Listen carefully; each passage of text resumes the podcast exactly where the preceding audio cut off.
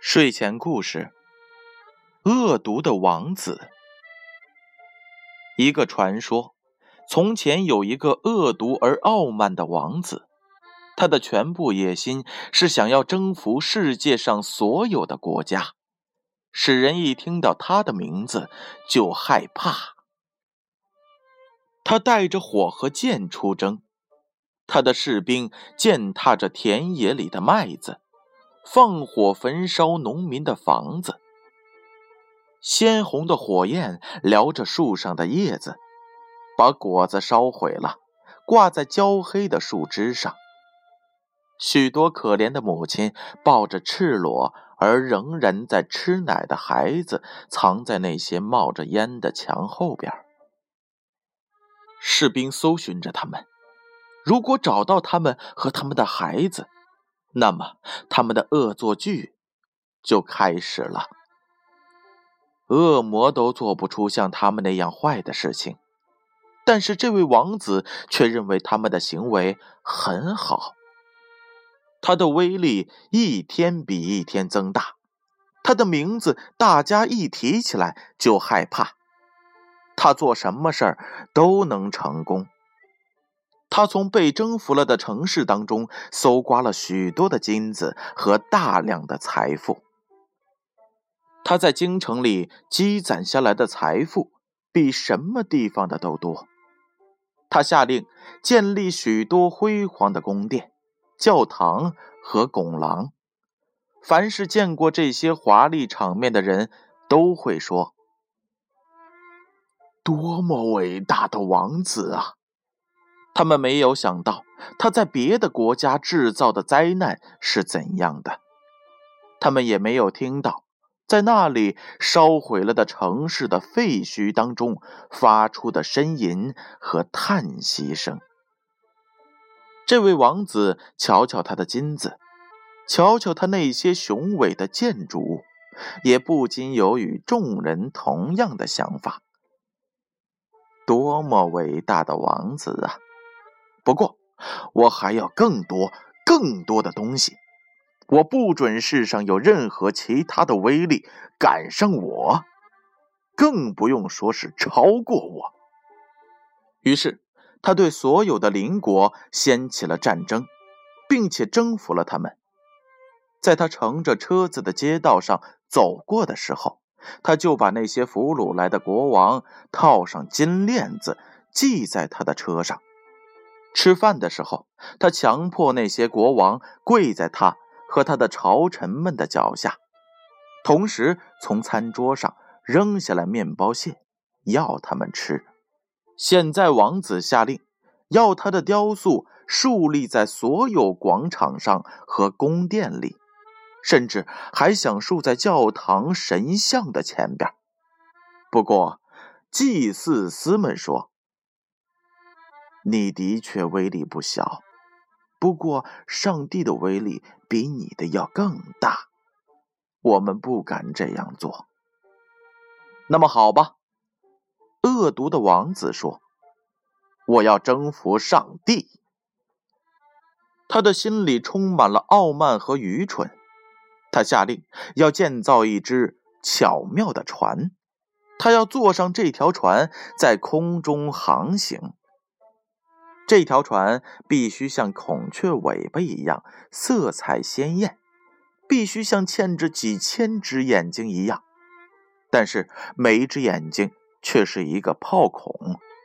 王子只需坐在船的中央，按一下羽毛，就有一千颗炮弹向四面射去，同时这些炮又会立即被自动的装上炮弹。船的前边套着几百只大鹰，它就这样向太阳飞去。大地低低的横在下边，地上的大山和森林，第一眼看来就像是加工的田野。绿苗从它耕过的草皮里冒了出来，不一会儿就像一张平整的地图。最后，他就完全在云雾当中不见了。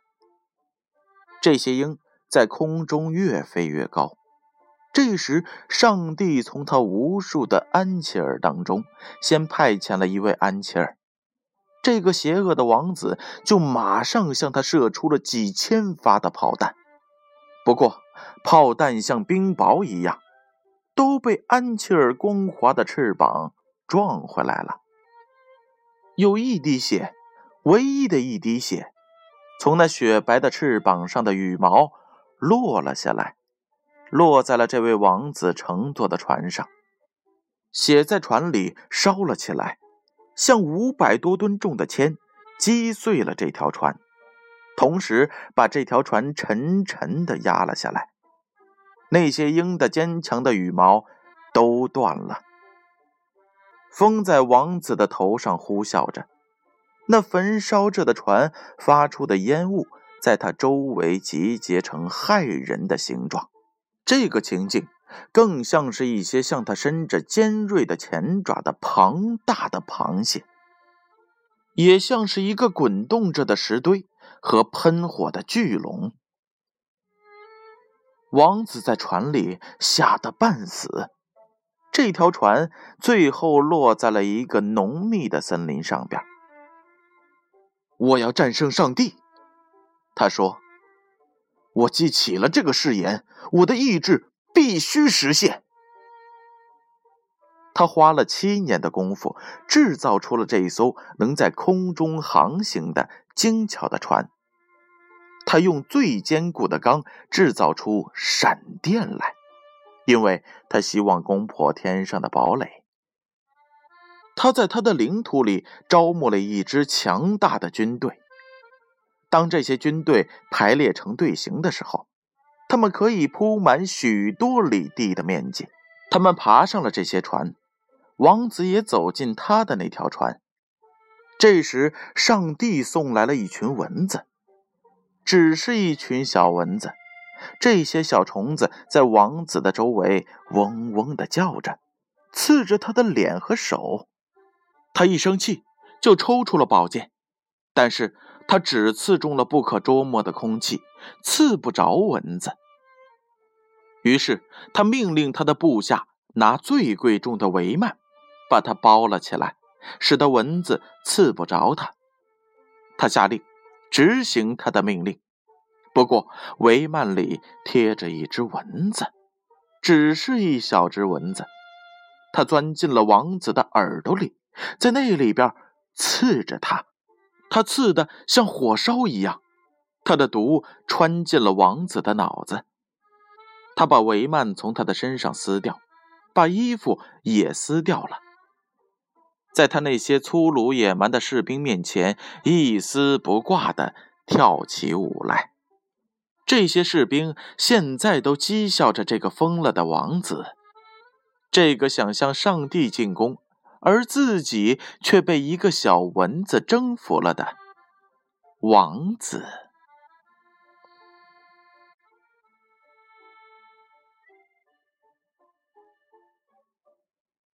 这个故事中的王子，做梦也没有想到，他会被一个钻进他耳朵里的小蚊子弄得到最后发了疯。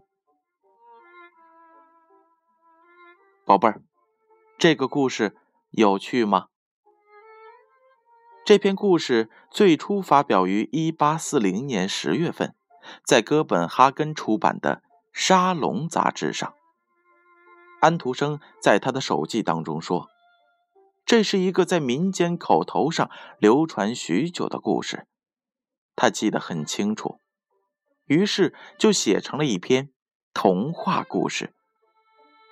他把这个故事。”按照这样的含义表达出来了：一个貌似凶猛、不可一世的暴君，即现代所谓的独裁者，往往会在一些渺小的人物手上栽跟头，导致他的伟业彻底失败。宝贝儿，时间不早了，闭上眼睛，乖乖的睡觉吧。让我们明晚再见。